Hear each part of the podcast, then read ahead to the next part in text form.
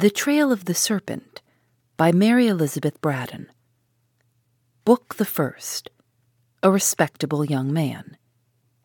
Chapter 1 The Good Schoolmaster. I don't suppose it rained harder in the good town of Slopperton on the Sloshy than it rained anywhere else.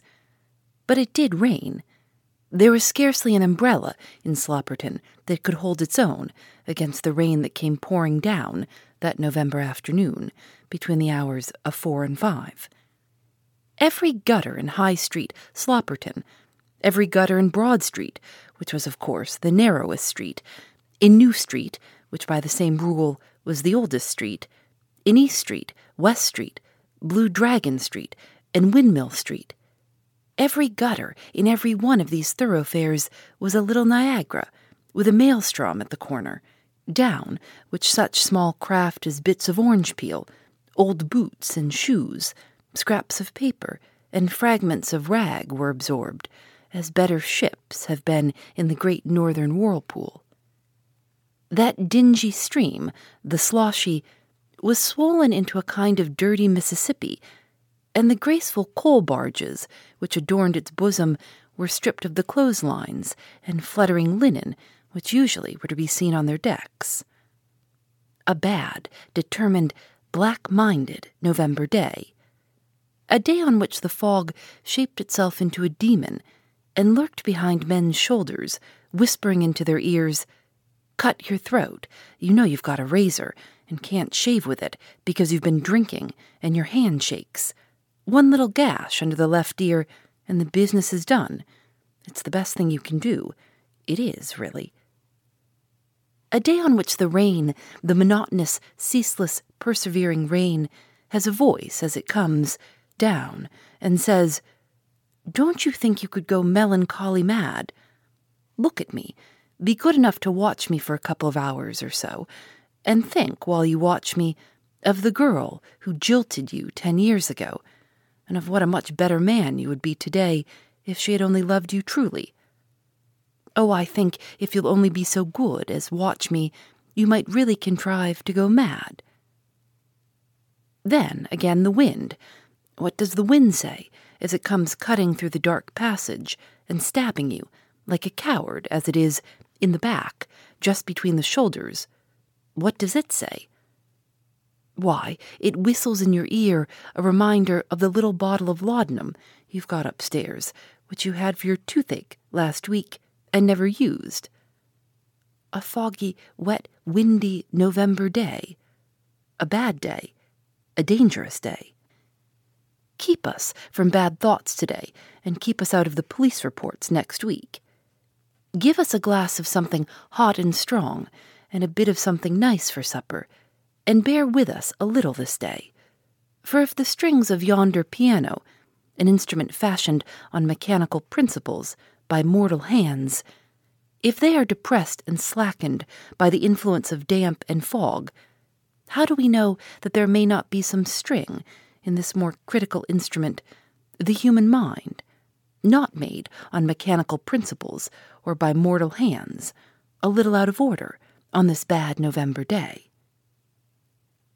But, of course, bad influences can only come to bad men and of course, he must be a very bad man whose spirits go up and down with every fluctuation of the weather glass. Virtuous people, no doubt, are virtuous always, and by no chance, or change, or trial, or temptation can they ever become other than virtuous. Therefore, why should a wet day or a dark day depress them? No, they look out of the windows at houseless men and women and fatherless and motherless children, wet through to the skin, and thank heaven that they are not as other men. Like good Christians, punctual ratepayers, and unflinching churchgoers as they are. Thus it was with Mr. Jabez North, assistant and usher at the Academy of Dr. Tappenden. He was not in any wise affected by fog, rain, or wind there was a fire at one end of the schoolroom, and Allecompain Major had been fined sixpence and condemned to a page of Latin grammar for warming his worst chilblain at the bars thereof. But Jabez North did not want to go near the fire, though in his official capacity he might have done so. I even might have warmed his hands in moderation. He was not cold, or if he was cold, he didn't mind being cold.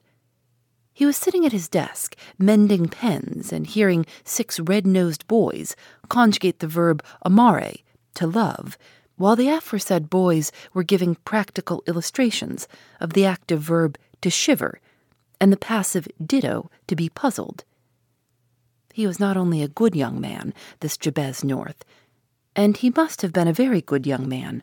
Indeed, he was looked upon by many excellent old ladies as an incarnation of the adjective pious. But he was rather a handsome young man also. He had delicate features, a pale, fair complexion, and as young women said, very beautiful blue eyes. Only it was unfortunate that these eyes, being, according to report, such a very beautiful color, had a shifting way with them, and never looked at you long enough for you to find out their exact hue, or their exact expression either. He had also what was called a very fine head of fair, curly hair, and what some people considered a very fine head, though it was a pity it shelved off on either side in the locality where prejudiced people place the organ of conscientiousness.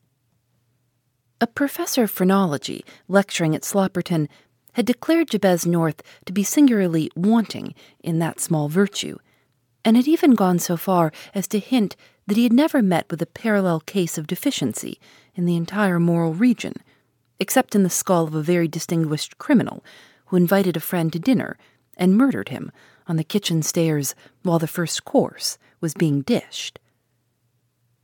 But of course, the Sloppertonians pronounced this professor to be an impostor, and his art a piece of charlatanism, as they were only too happy to pronounce any professor or any art that came in their way.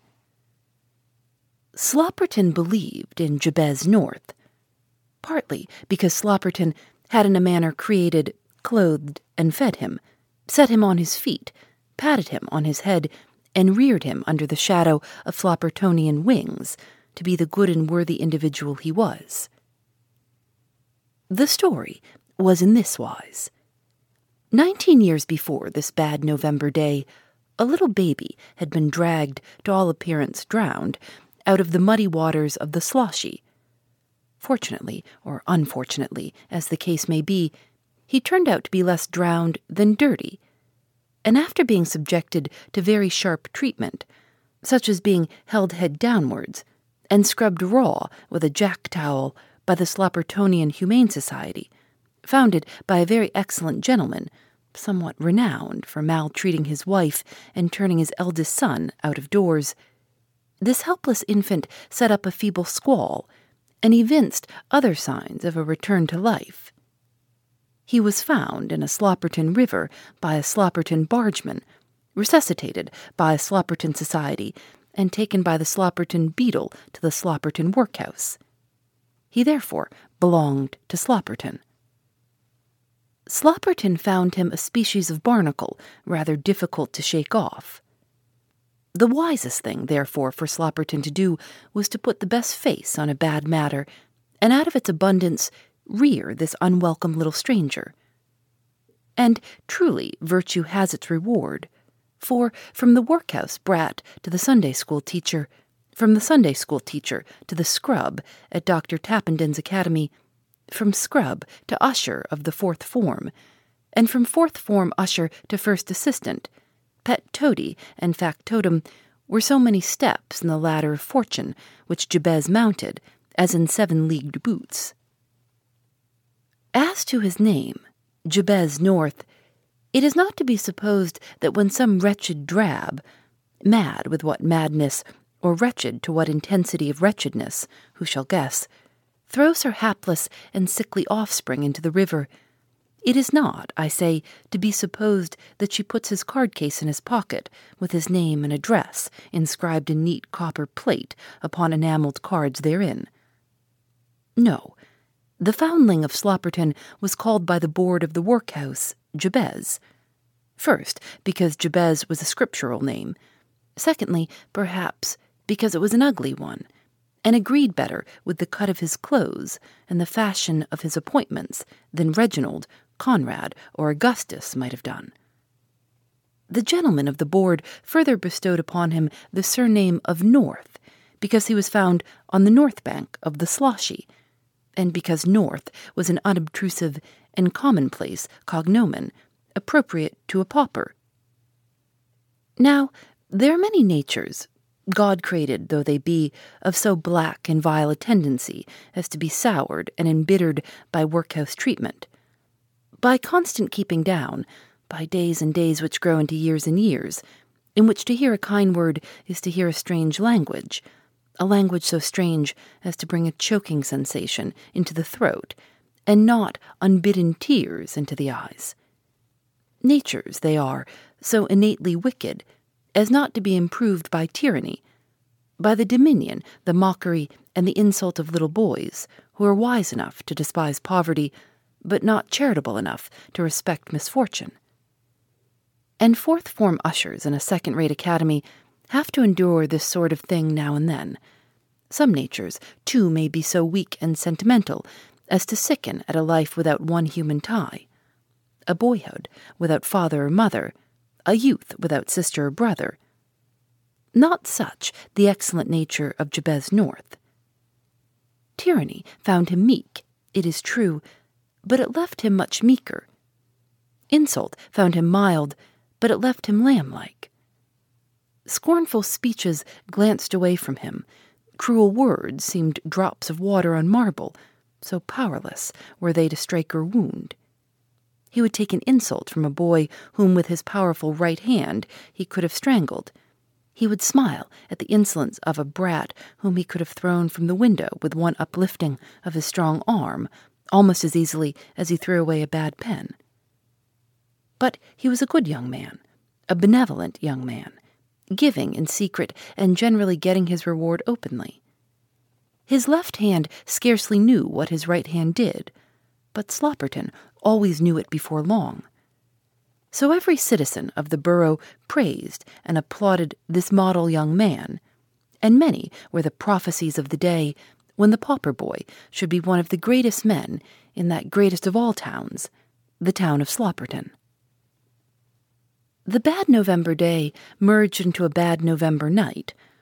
Dark night at five o'clock, when candles, few and far between, flickering in Dr. Tappenden's schoolroom, and long rows of half pint mugs, splendid institutions for little boys to warm their hands at, being full of a boiling and semi opaque liquid, par excellence, milk and water, ornamented the schoolroom table.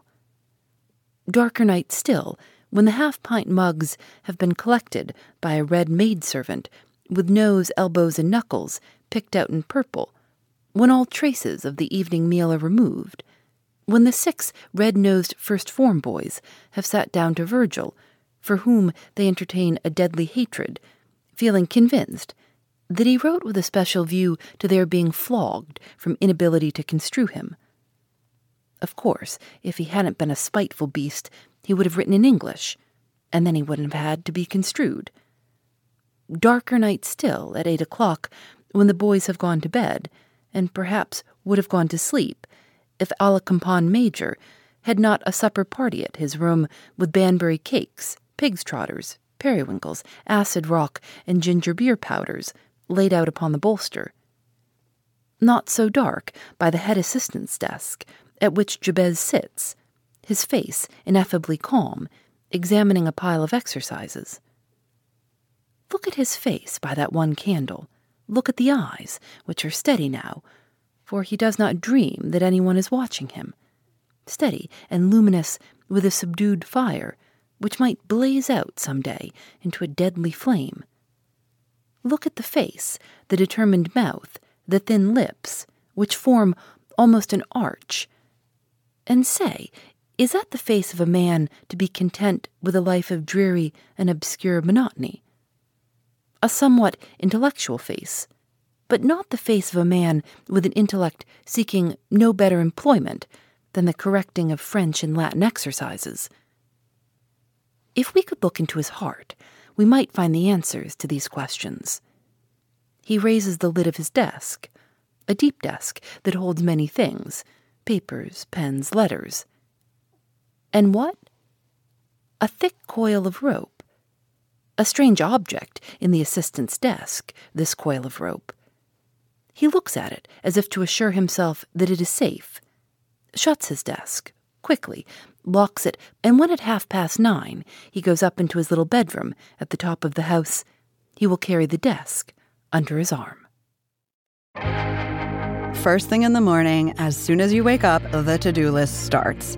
Does the car need gas? Hopefully those leftovers are still good. Why did I get CC'd on mom? no. You can't escape the to-do list, but you can make the most of your me time with a relaxing shower using Method hair care products. Try Pure Peace Volumizing, Simply Nourish Moisturizing, or Daily Zen Shampoo and Conditioner for daily use. All formulated with long-lasting fragrances and are safe for color-treated hair. Reconnect with the best version of yourself. Visit methodproducts.com to unleash your inner shower. Phoebe Reads a Mystery is recorded in the studios of North Carolina Public Radio, WUNC.